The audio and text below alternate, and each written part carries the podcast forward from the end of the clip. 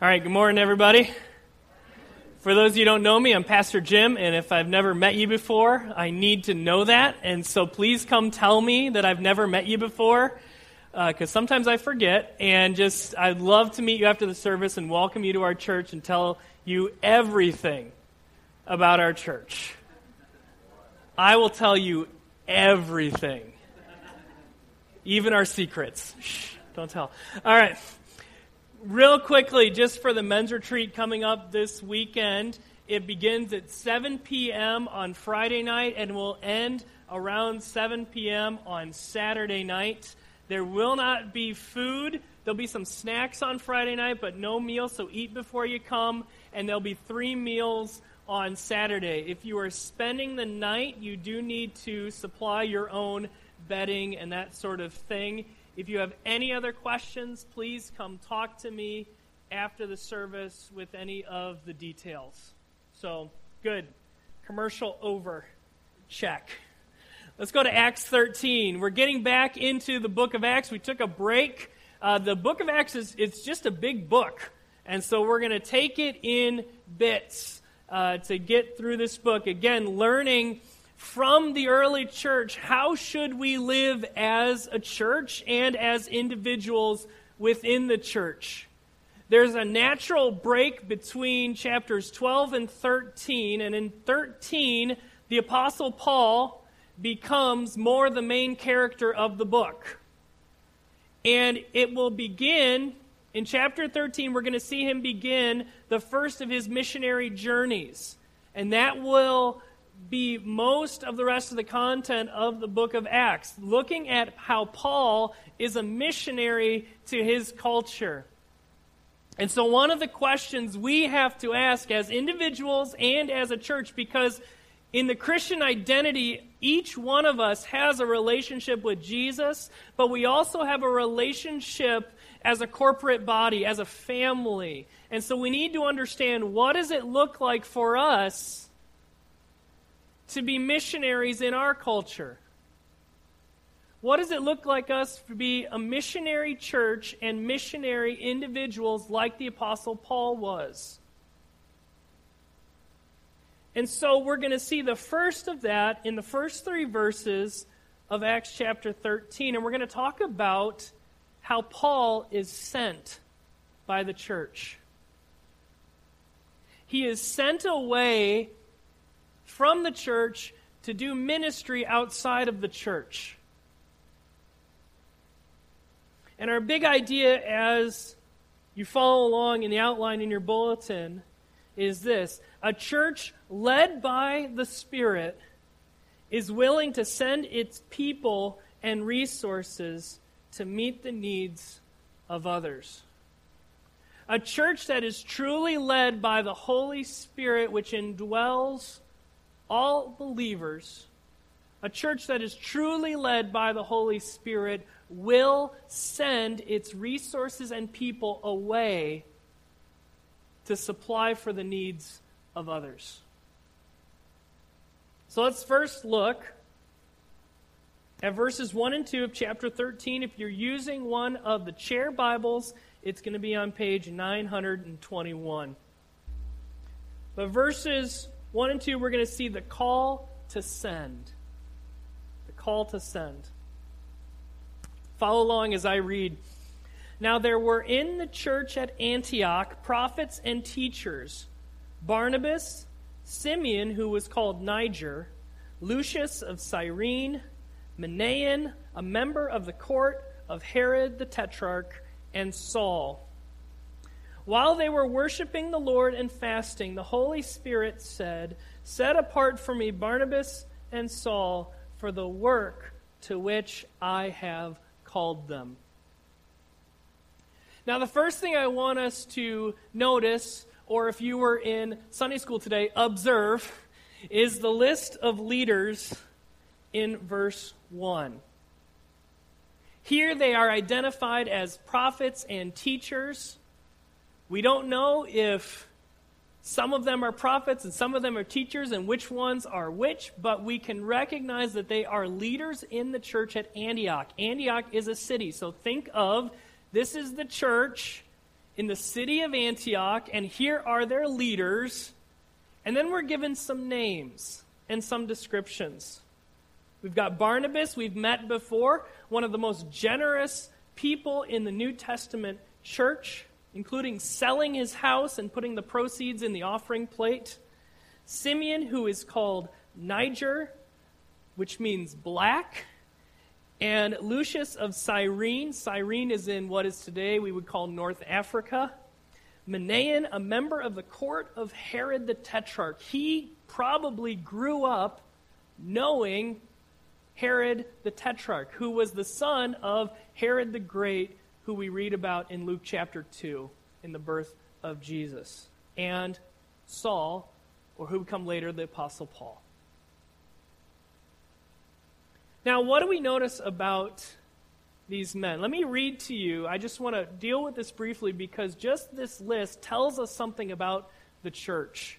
I'm going to read you a quote from a pastor named Matt Chandler. He's a lot taller, so I'll try to simulate that height as I read this passage.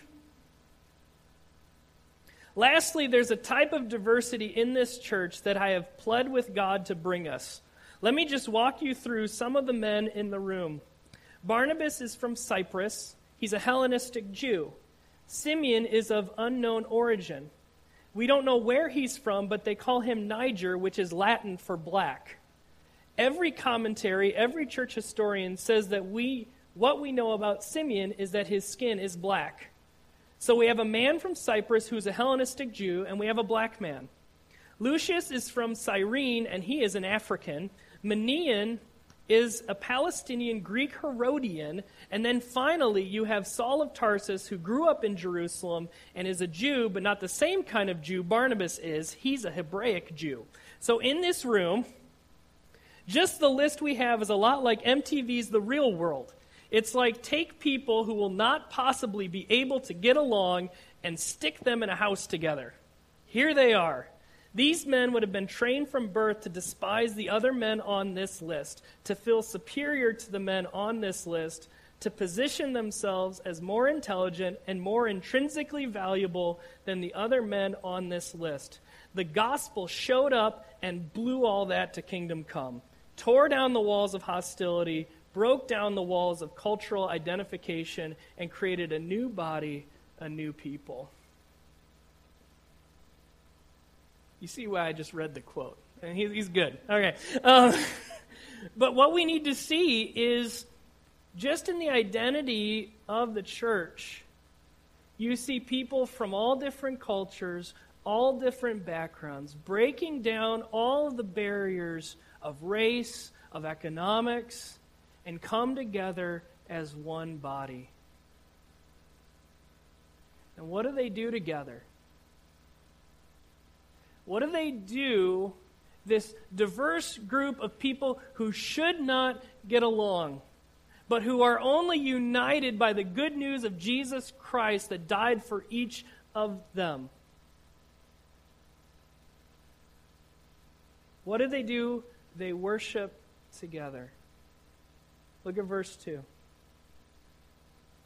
While they were worshiping the Lord and fasting, the Holy Spirit said, Set apart for me Barnabas and Saul for the work to which I have called them. In addition to who these men are, we are told that they are worshiping and they are fasting. Fasting often in the Bible accompanies prayer, it is a way to give extra dedication to the discipline of prayer. The idea is that I deprive myself voluntarily of food for a time so that I can more focus on prayer. And while they are in the midst of this, as one writer has put it, time of spiritual focus on the Lord, while they are focusing on who God is and what He has done, the Holy Spirit speaks to them.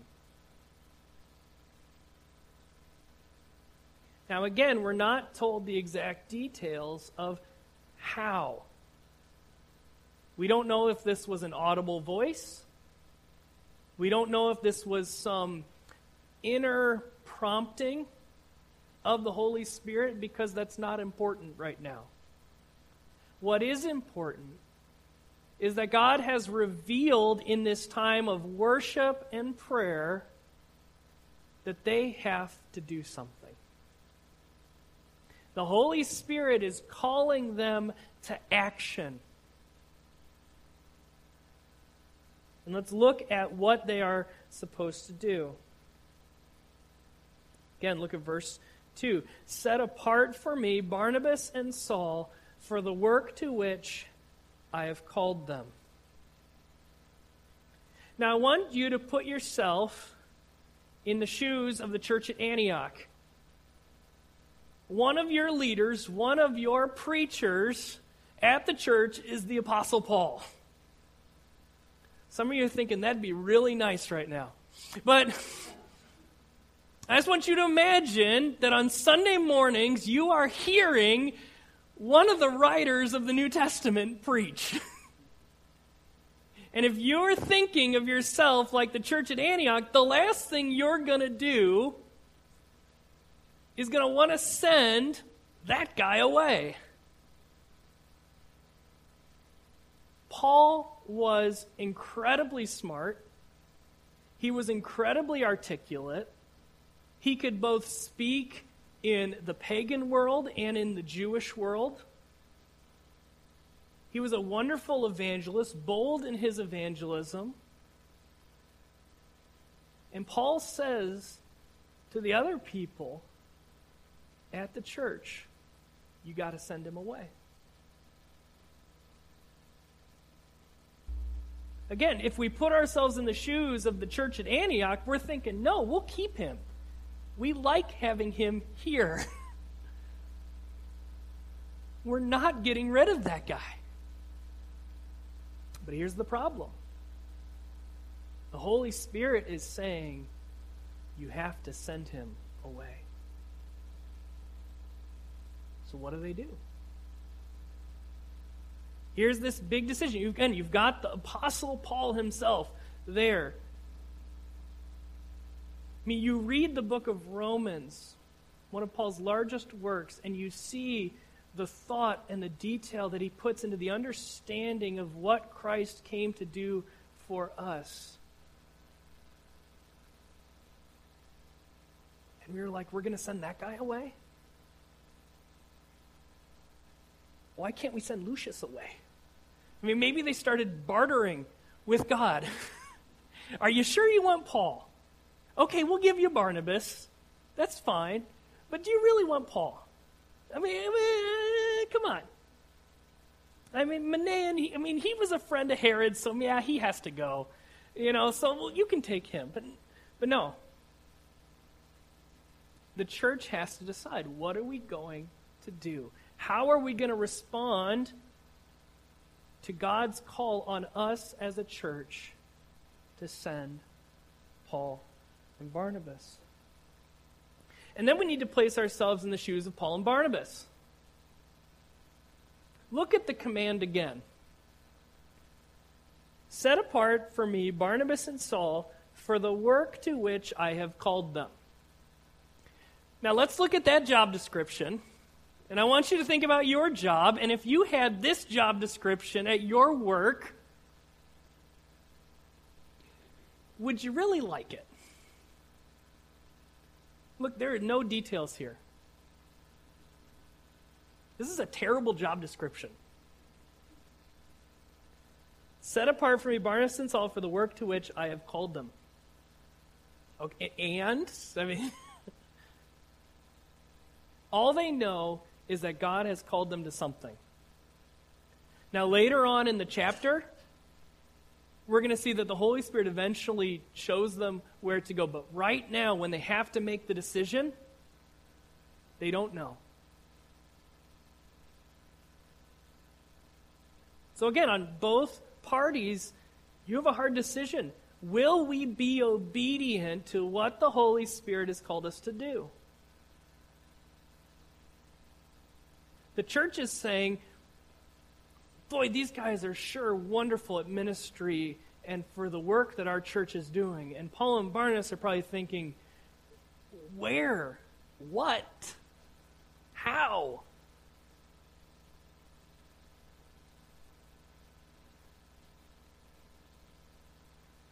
So the question for both groups again is this Will we obey the Holy Spirit? Because it's not an easy decision.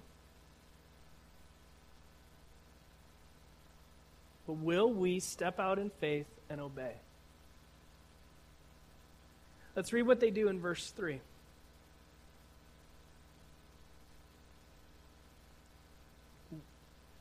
Then, after fasting and praying, they laid their hands on them and sent them off. Here's what I want you to notice.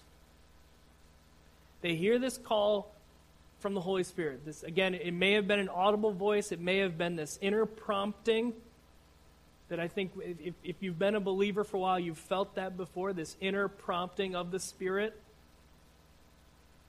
But what do they do?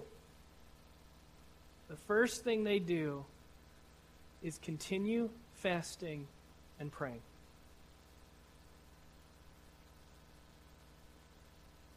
Notice this is the second time that fasting has been talked about. And again, usually it's coupled with prayer, so when you see one, you can often assume the other one is there. And they went right to their knees in prayer.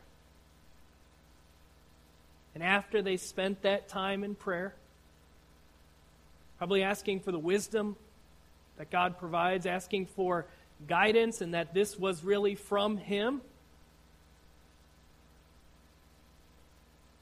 They lay their hands on Paul and Barnabas. This was a, an action of commission. This idea of, of this is the church by, by, the, by the physical action that people can see, the laying on of hands says, We agree that this is what the Holy Spirit wants, and we are sending you off in sort of in our name from us with the approval of us to do what God has called you to do. And so we see that the church is obedient to the call, and Paul and Silas are obedient to being sent.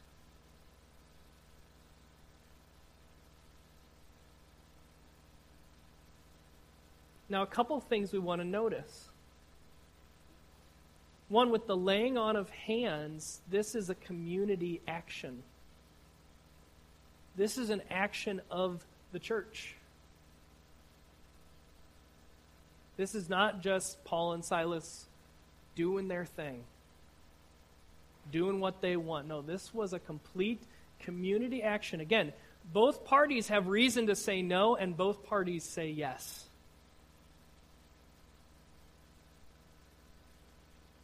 And in faith, they send them away to do ministry outside of the city of Antioch, outside of their particular church. So, this is the question Are we going to be a church? Are we going to be individuals that sends and is sent from here? When you think about it, these three short verses change dramatically how we think about the ministry of the church.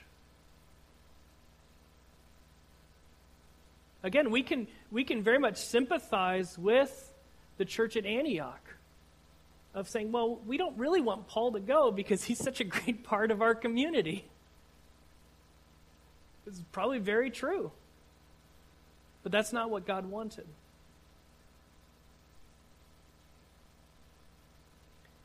I want us to think briefly about how we've benefited from this as a church. 35 years ago, in a couple months, other churches from our district sent workers here to build this building. This building was built using the resources and people of other churches, in addition to our own. Again, we've benefited from this. Almost four years ago, a little church in the middle of Illinois called Chillicothe Bible Church sent you their associate pastor. Now, some of you may not view this as a benefit, but that's okay. but, but, but Darcy and I, and Lucy at the time, were, were sent from that church to minister here. Thanks, Florence. Hallelujah. How have we, have we done this? And we've done this before. Our missionary budget. Every year we support sending people by giving them our resources in ways that we're not going to directly benefit from here. And we send, using our funds, people to other parts of the world and the country and no direct benefit. That's a part of sending is providing for those to be sent. And we have even sent people. Two that I think of directly would be Dave Heinen and his family and the Sturgis family. They were sent from here out into the mission field. Dave Heinen was and his family was sent to Republic, Washington to work with Youth Dynamics. And the Sturgises were sent to Black Forest Academy, a missionary school in Germany. We've already done this a little bit. And so, in some ways, we know what it's like. And the challenge for us is to keep sending. Let me give you, and this week I've got seven, seven quick applications of this text. I don't usually do seven but it's, you know, it's a holy number, so it's okay. Number one, what do we learn about being a sending church and being sent from these three verses in the beginning of Acts 13? Number one, don't neglect prayer in your decision making process. At the beginning of the story, they are in prayer, and after they, they hear the call from the Holy Spirit, the first thing they do is they continue in prayer. And in our fast paced world, we're tempted to just blaze through our decisions, and we need to slow down and bathe our decisions in prayer. Number two, trust God to provide for our needs, including people to take the place of those we send. This is a hard one. Again, put yourself in the shoes of the church at Antioch. They were losing the ministry of the Apostle Paul. One of the things that that church had to do was trust that God would provide others to do the ministry that Paul couldn't do anymore. Let me tell you a quick story about a church that I was involved in. This church really needed another elder. There, there were leadership um, struggles at the church, and there was need for another elder. But with the current congregation, there was either no one qualified or willing to step into that role. And there was a real hard time where the, where the board really prayed for another elder. But it was hard to imagine how it would be done because you're not just going to have somebody brand new to the church all of a sudden be on the board. And so, what God did was, He moved a family back to the area who had a long history with the church and who had the respect of pretty much the whole congregation already.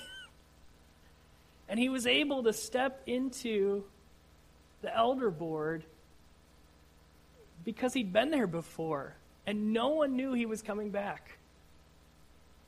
And God provided a large hole in that church leadership, and He filled it with someone in a way that we would never have expected. And it was an act of providence. And when we have to be the same way, we have to know that God will provide for the needs of His people. Number three, we need to focus on the eternal nature of Christian relationships. As many of you know, my sister now serves overseas. And whenever you send someone, especially sending them very far away, you recognize the sacrifice of not being as close and not being able to see and communicate with them in the same way that you did. And I'm reminded of Luke chapter 18, which says this And he said to them, Truly I say to you, there is no one who has left house or wife or brothers or parents or children for the sake of the kingdom of God who will not receive many times more in this time and in the age to come eternal life. We can send even friends and family to other places because we know that if they are believers in Jesus, we will be with them for eternity.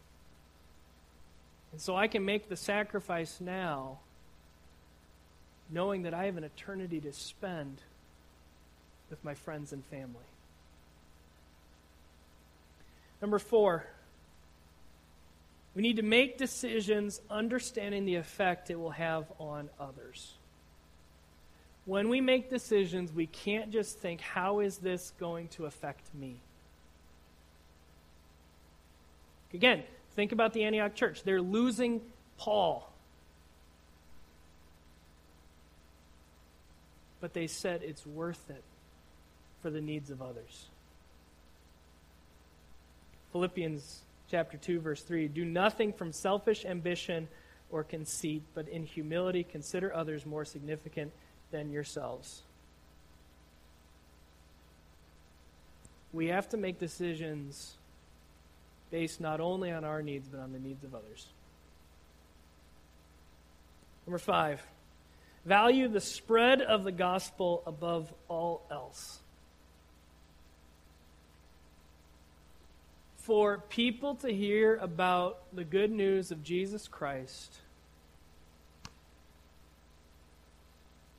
it's more important than my comfort. It's more important than how I feel about it at the time. See, we're ascending church when making disciples of all nations is the highest priority that we have. If that's not our priority, then we're going to make the wrong decisions. We're just going to keep gathering resources for ourselves instead of giving them away to help the needs of others. Number six, sending should take place within the context of the local church. This is especially true in, in those who feel called to full time ministry, missionaries and pastors and the like.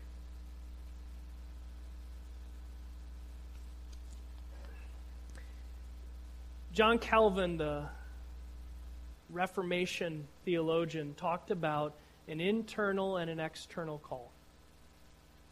There was an internal call in where the individual felt prompted by the Holy Spirit to engage in ministry. But he said that wasn't enough.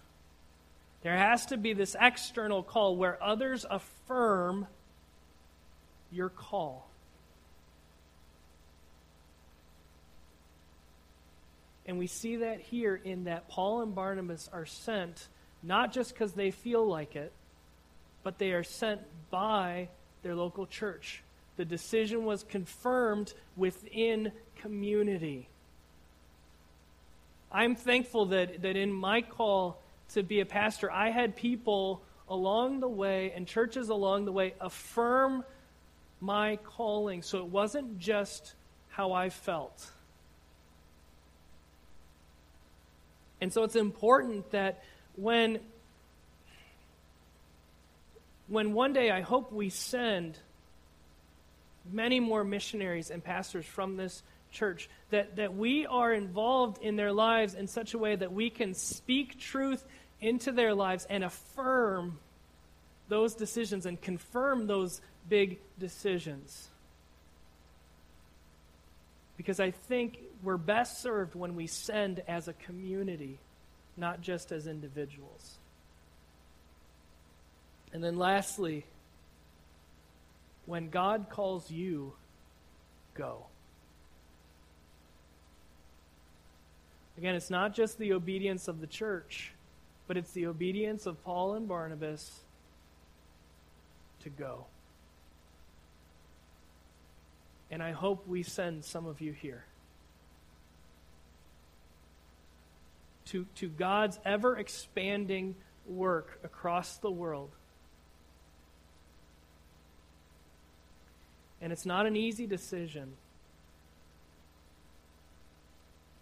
It's not easy to move a long distance. But there are some that we need to send. And so, if that is you, if you are being called to go, then you need to be obedient to the call to go. Now, there are also other applications in that you're called to cross the street and talk to your neighbor about Jesus. That's another way we're called to go. You can still stay in that same house, but you got to go out into your community. And, and of one thing I'm confident that when we ask God to give us an opportunity to share Jesus, He will give us that opportunity. And in that way, we can also go. But wherever God is calling you to go, you need to go when He calls you. We close with this quote from commentator Darrell Bock. In this case, the community, sensing God's clear direction, puts its weight behind an outreach far beyond its own walls. God loves churches that look beyond their own needs. One wonders where the church today would be if Antioch had not been led to look beyond its own community and city limits to do evangelism. Everything about Acts shows us that its impetus is toward the church's call to mission. We build churches not just to go in for worship, but also to go out with God's heart for people. Let's pray.